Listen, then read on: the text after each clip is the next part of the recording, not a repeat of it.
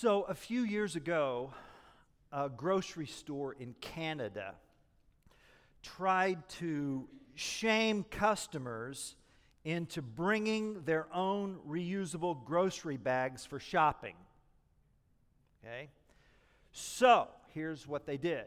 In addition to charging five cents per plastic bag, they had their store bags printed with these cringe-worthy messages uh, in 1970s font. Here's what the bags looked like. Yeah, yeah. So you can imagine one bag read one bag read uh, Dr. Toes wart ointment wholesale. Uh, the middle one was the colon care co-op, uh, and and the far left into the weird adult video emporium. These were all just made up names of stores that were intended to shame customers for using plastic bags, and because they wanted them to bring a reusable bag. And then at the bottom, at the bottom of the bags, uh, were in small print avoid the shame, bring a reusable bag. So it's kind of a shaming tactic, all right? So, um, unfortunately, the store apparently underestimated their customers' sensitivity to shame because the customers actually loved the bags. They thought they were hilarious. No kidding. One customer said, I would 100% not use reusable bags just to see which awesome bag I would get next.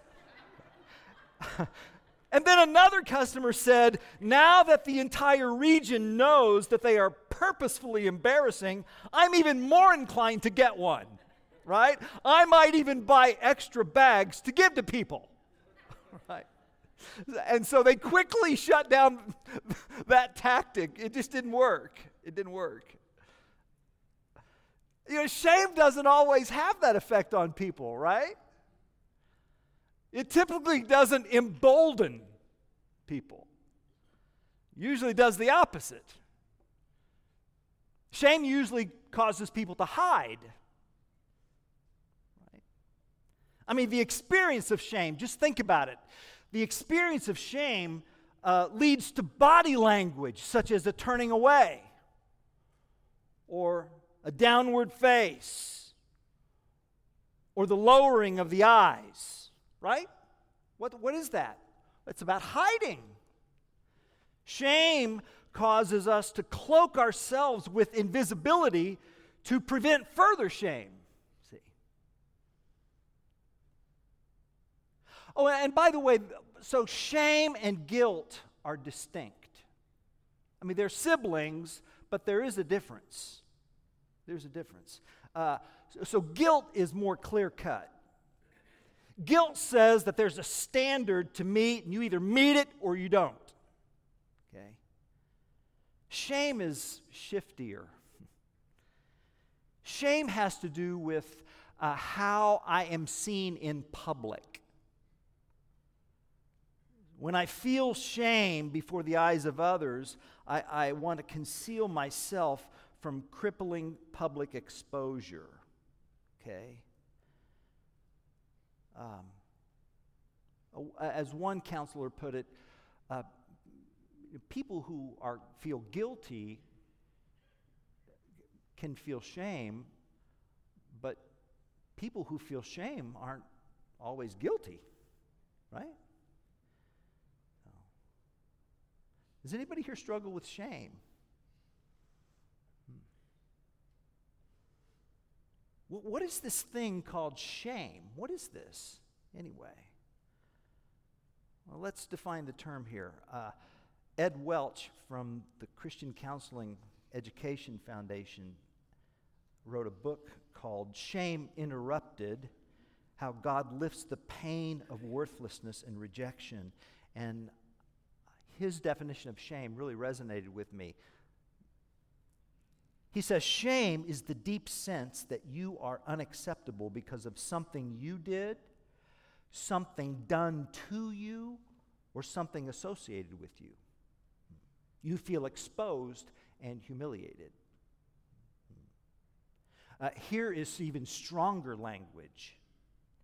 Shame is when you are disgraced because either you acted less than human or you were treated as if you were less than human or you were associated with something less than human and there are witnesses. Okay? So shame has this unmistakably accusing, condemning voice. Shame's voice argues and contends and accuses. Shame's voice says, You're not enough. What's wrong with you? You're a failure. No one could love you. No one could love you. You're too dirty. You're too messed up. You'll never amount to anything. You, des- you deserve to be treated poorly. Shame. You, you're a disappointment to everyone. Shame. Uh, sh- shame speaks to an identity. Sh- shame wants to define your identity. So it's shame is, is more than just saying, I feel bad. No, shame argues, no, I am bad. I am a disappointment. I am worthless. So it argues. It's prosecutorial. And as I said before, shame insists that shame insists that I get I deserve what I get. I, I, I deserve what I get, shame says. I, I deserve to be beaten and abused. And I deserve to be a victim of racism. And I deserve to be left out. I deserve to be alone and depressed. See? I, des- I deserve the hurt I get. That, that's what shame, shame does. Yeah. Hmm. Again, I ask Anybody here struggle with shame? Debilitating shame.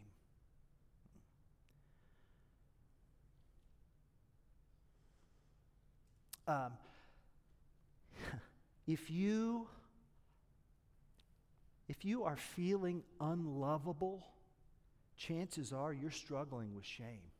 Hmm.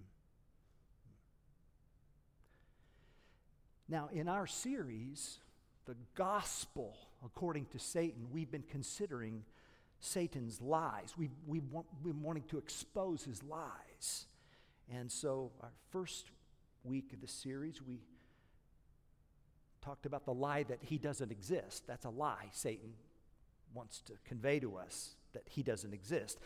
Week two, we considered the lie you can be like God. It's the oldest lie in the Bible. You can be like God.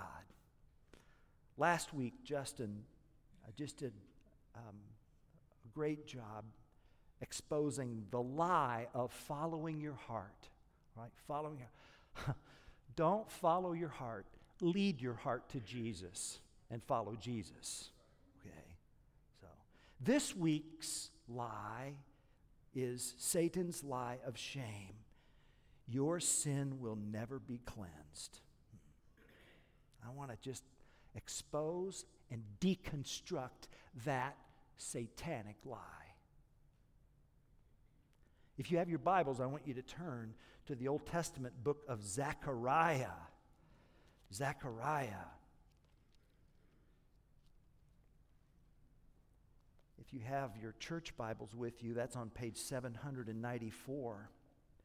And Zechariah chapter 3 is a chapter that talks about how God deals with our shame.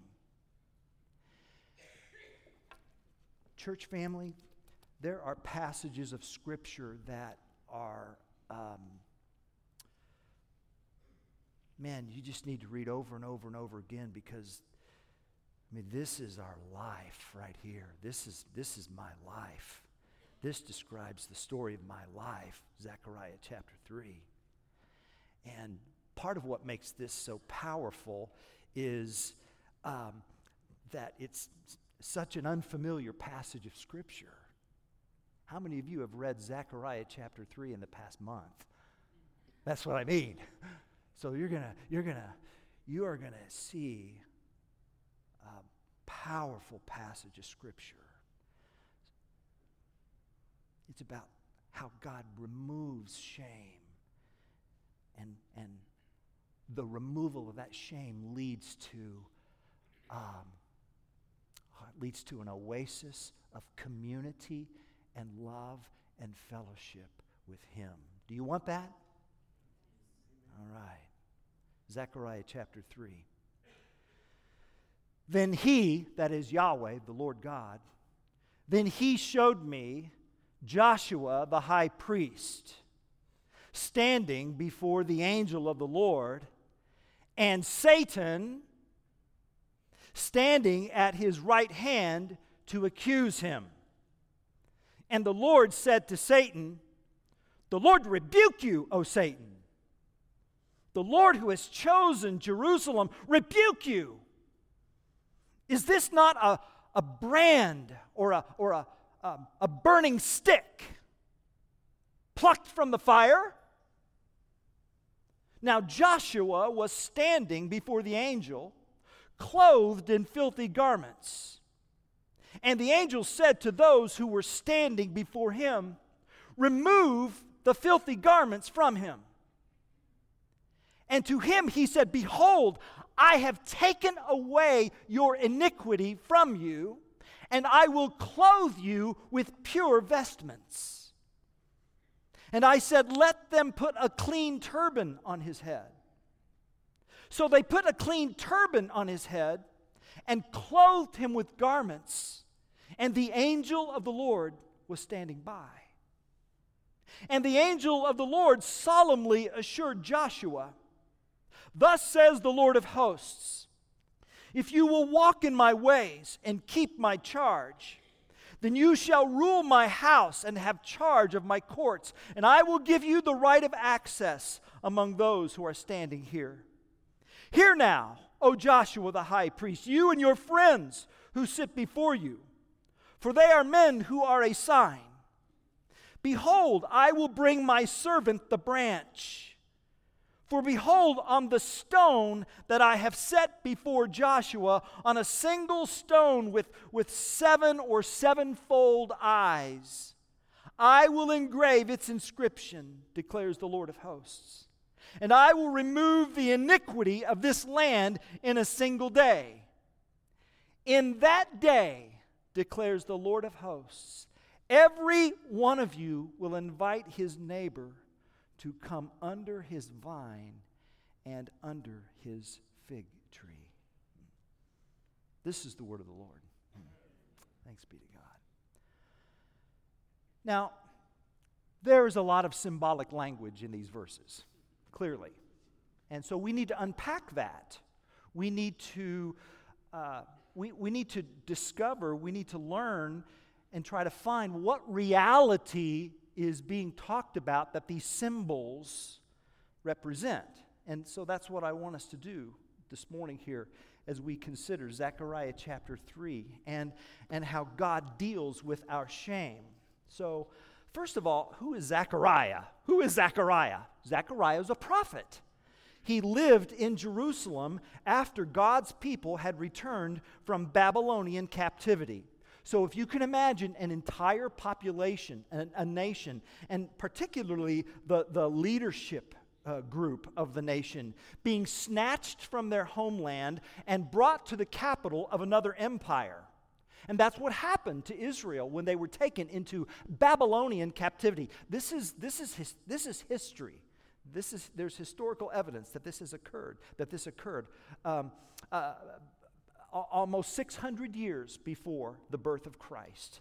And so Israel was in captivity 70 years, and then they were allowed to return when another regime took over, the Persian Empire. So the Babylonians swallowed up Israel, then the 70 years later, Persia swallowed up Babylon, and Persia's policy was different from Babylon. They let the, they let the people go back to their homeland. And, and this had been predicted in, in the Old Testament. The Old Testament prophets. Cyrus of Persia allowed the Jews to return to their homeland. And, and, and so they, they returned in the hope of rebuilding. They wanted to rebuild their country and rebuild their culture and rebuild their worship and rebuild the temple. Uh, but the rebuilding was taking a lot longer than they thought, and people were getting discouraged. Has God abandoned us? Why are we worshiping? Why are we gathering here? What's the point of it all? Why re- rebuild the temple? God could never love us anymore. God could never forgive us anymore. We're beyond repair.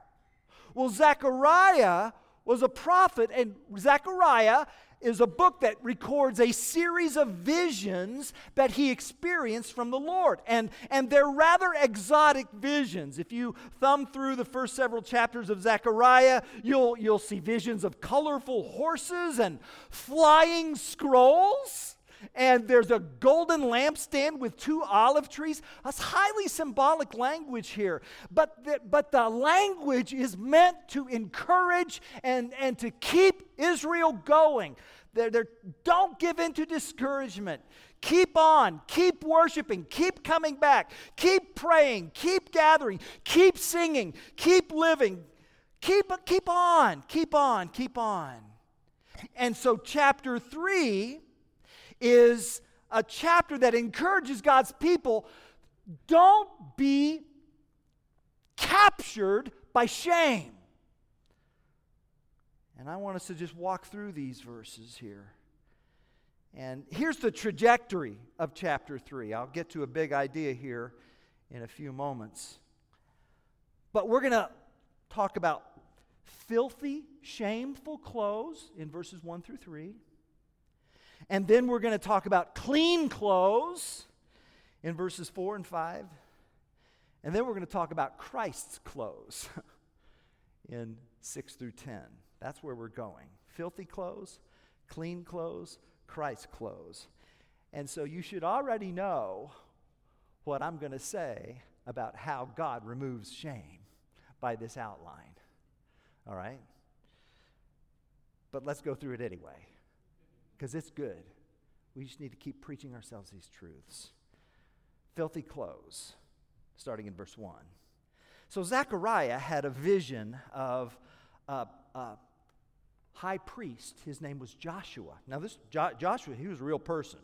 You read about Joshua in chapter 3, you read about Joshua, the high priest. This is not Joshua and, and Jericho. That's not that Joshua. This is another Joshua. This is Joshua whose grandfather was the last high priest before the Babylonians came and destroyed Jerusalem. So here, the grandson, Joshua, has returned to restore temple worship. And, and, and so they're trying to reconstitute the people and they're trying to rebuild the temple and they're trying to get the people's focus upon God. But look in this vision, look at what's going on in this vision here. Joshua has, has showed up here in this vision. But look who else is there. Verse 1. See? Satan. Satan standing at Joshua's right. Standing at Joshua's right. Why is Satan there? Well, remember, he's an accuser. His name means accuser, adversary. So Satan stands to the right of Joshua as an opponent who is accusing and indicting and reminding Joshua of his past. Now remember, remember this is a vision, and so something stands for something else. Who does Joshua stand for? Well, he's the high priest. So he stands for the nation as a whole. You see that? I want you to see that. So Satan is not only in accusing Joshua, the high priest of Israel, Satan is accusing Israel. Of what? Well, remember, Israel had returned from Babylon. They're trying to regather. And verse 2 says that Joshua, and thus the nation, is like a charred stick that's been pulled from a fire. This is the Babylonian captivity. And what it means is if God had not plucked Israel out of Babylonian exile, then, like a flaming piece of wood, Israel would have just disintegrated and turned to ashes. So here is Joshua. Remember, representing Israel, Joshua is in, covered in soot. He, the scripture says he's filthy. You see the word filthy there? It shows up there. It uh, shows up in verse 4. He's filthy, filthy. That word filthy, it's, it's a strong term. I'll just put it this way it means human emissions. And Satan stands and accuses Joshua. What did you think would happen? You brought Babylon on yourself. You chose to listen to your heart.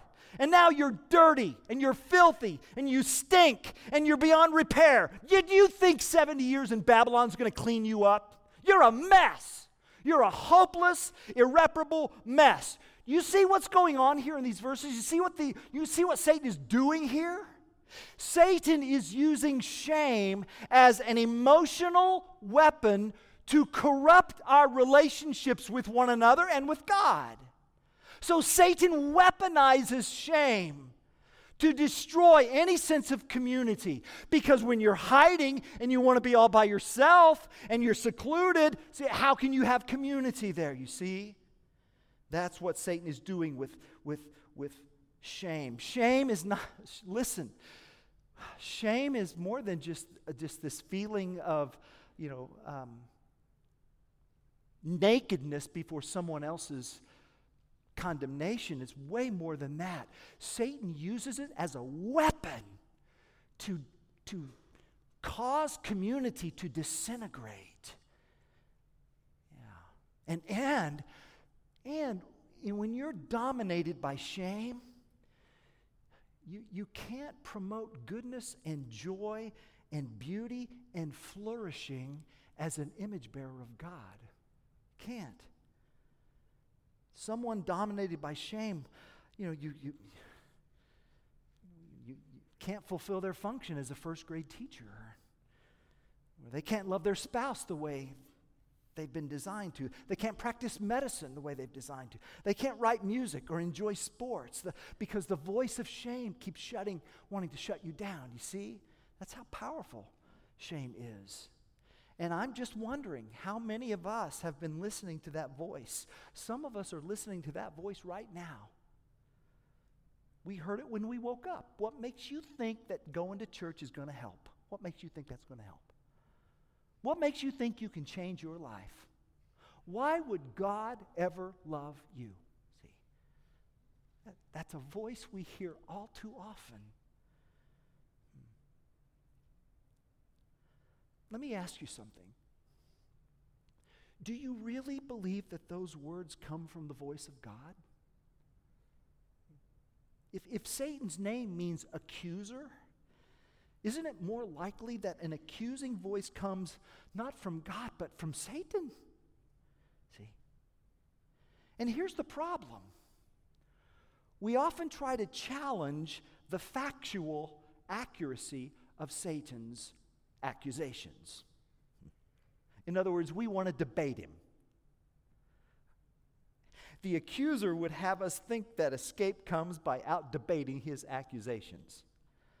But I'm here to tell you, on the Word of God and by personal experience, that's a losing battle. Okay? And here's why the fact is, we do fail. We're sinners. Like the Apostle Paul in Romans 7, we do what we don't want to do, and the good we know we ought to do, we don't. Okay? So, to overcome Satan's shaming, we don't need better arguments. We need a better advocate. And that takes me to verse 2. The Lord said to Satan, The Lord rebuke you, O Satan. Now, by the way, that's Hebrew for shut up, devil. So it takes the voice of the Lord the, the total story of our lives starts and ends with the voice of God. Satan is an intruder, remember? From Genesis chapter 3, he's an intruder. So his voice is an intrusion. God's voice is the start and the end. God's voice, the voice that creates. God's voice creates life.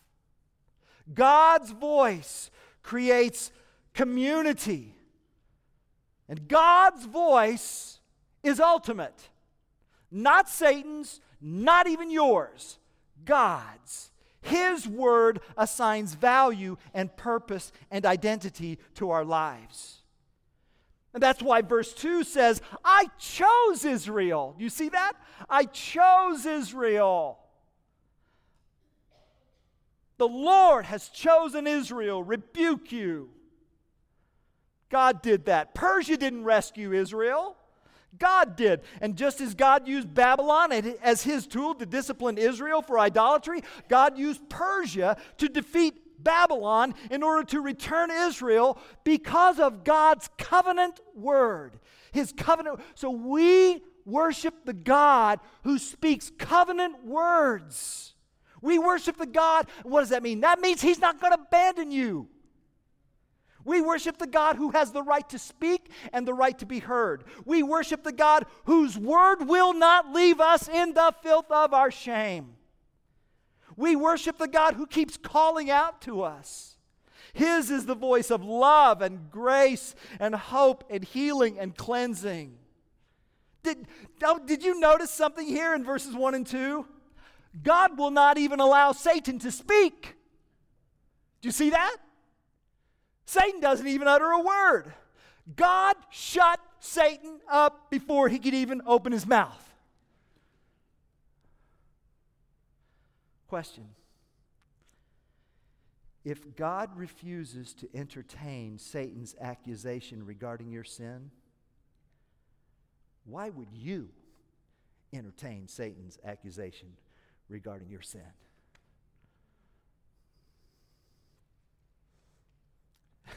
Satan would leave us in the fire and let us burn to ashes. But God won't do that. And so the rebuking of Satan in verses 1 to 3 sets up a rescue and reclothing in verses 4 and 5. We go from, we go from filthy clothes to clean clothes. Verse 4 remove the filthy garments from him. Imagine the foulest, filthiest clothes you've ever worn. How'd those clothes get that way? Well, for Israel, it was Babylon. For some of us, it's been, it's been filth pasted on us by others. And truth be told, in some instances, we did it to ourselves. And then when we try to get it off, we just spread it around. It gets worse. Oh, and then what happens? We compare ourselves with others. We compare our stink with another's stink. Right? You know, I may stink, but not, not as bad as you. Isn't that silly? That, that Satan would have, Satan would have, would leave us that way. God won't. Verse 4 remove the filthy garments. So, so some clothes, just can't be washed clean. They've got to be stripped away. And the cleansing begins with the stripping away. Now remember, remember, Joshua represents Israel. So the God who cleanses Joshua is the God who cleanses Israel. So God plucks us out of the fire. We don't get out on our own. And then God strips the filthy clothes off us. We can't clean ourselves. So then, God, having taken the filth off, then He puts on, He takes the filth off he strips us and then he puts on fresh, new, fine garments. These aren't just, these aren't just Sunday Easter clothes. They're, vestments of the priesthood, including a new turban. All of us. All of us. Remember, Joshua stands for Israel. So, so, so Joshua is outfitted from head to toe you see what's going on here? He, he is being fully dressed to do the work that God has called him to do. What is that? To be a priest, to be a go between between God and the world. That, that was the purpose of Israel. That's what God wanted. So, so you see, the point of Christianity is not just so that I can have my sins forgiven and my conscience cleansed. Oh, that's wonderful. But it's so that so that with such cleansing I can fulfill the priestly work that God has for me, for us. This was Israel's original charter. Uh, Exodus 19:6 Exodus 19:6 Israel will be for me a kingdom of priests and a holy nation. So, so when people see a priest, they're, they're to think of God. And so when people think of God, they see you. And it's not because we made ourselves holy, it's because God cleansed us and outfitted us for his purposes.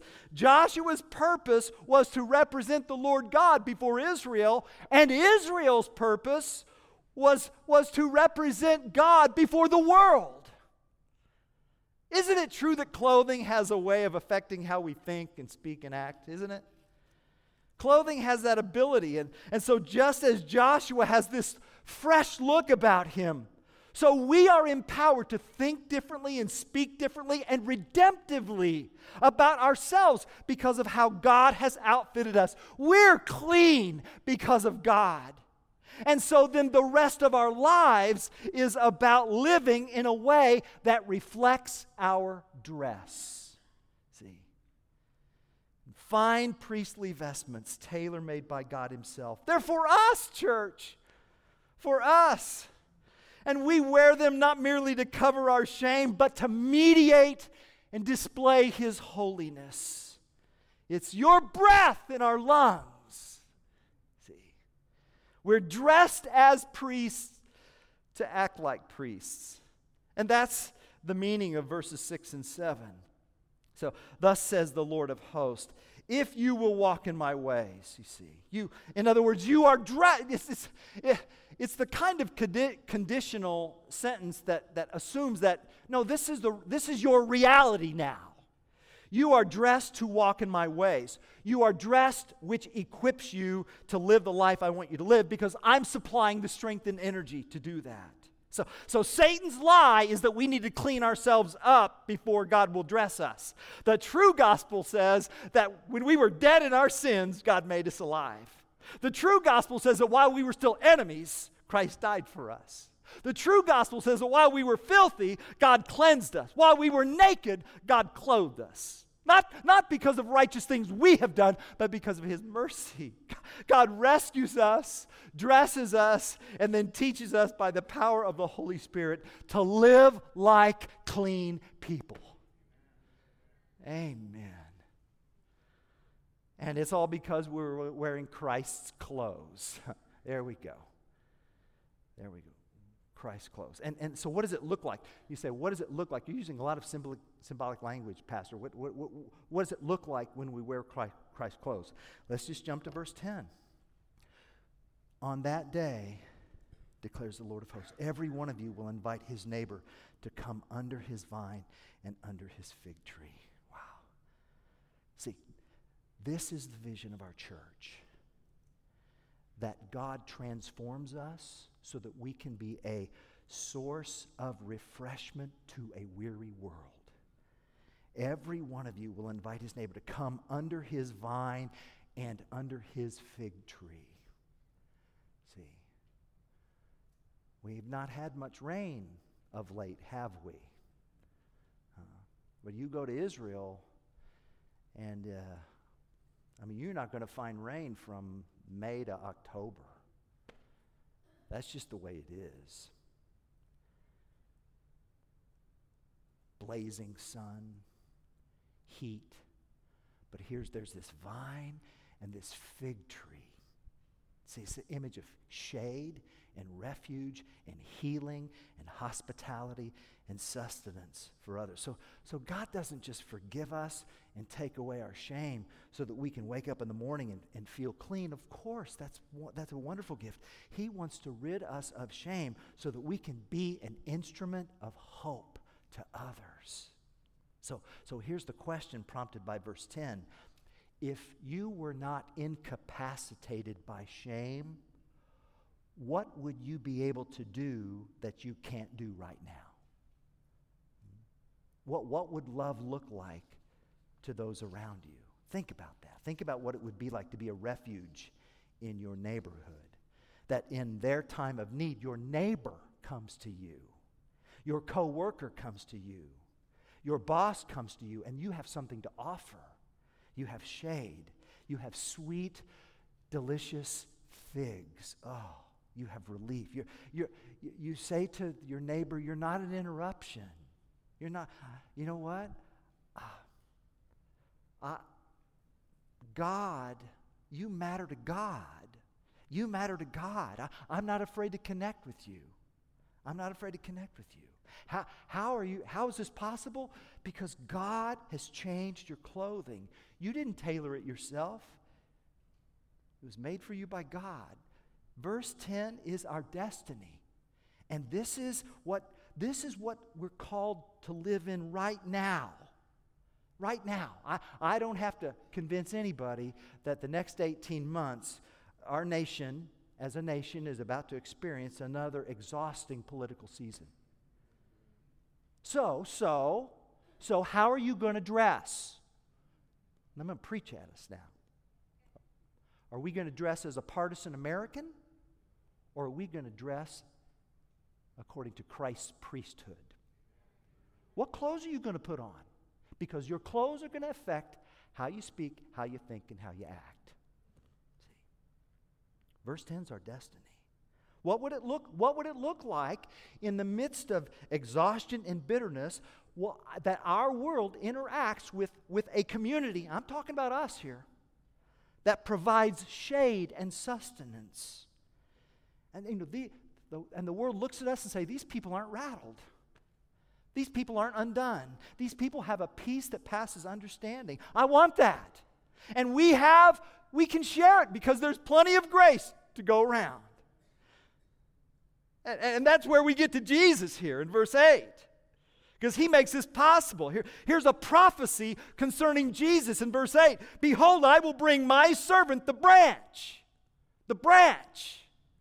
Uh, uh, the branch was a, a, a, a, symbol of a scepter, the king's scepter. A branch, and I will remove the iniquity of this land in a single day. That sounds a lot like the cross to me. So, this is a prophecy about the coming Messiah. And so the words servant and branch and stone, all of these point to the identity of the one true king, the Messiah. The branch is this symbol of David's royal line. And the stone, you see the word stone there in verses 8, 9, and 10. The stone is, is uh, likely a, a reference to the temple. So you have this image of, uh, of kingship and this image of priesthood. They come together in Jesus Christ. Jesus Christ is both king and priest. And Joshua's own name points to the coming of Christ. Joshua is Hebrew. Joshua, Yeshua, Jesus.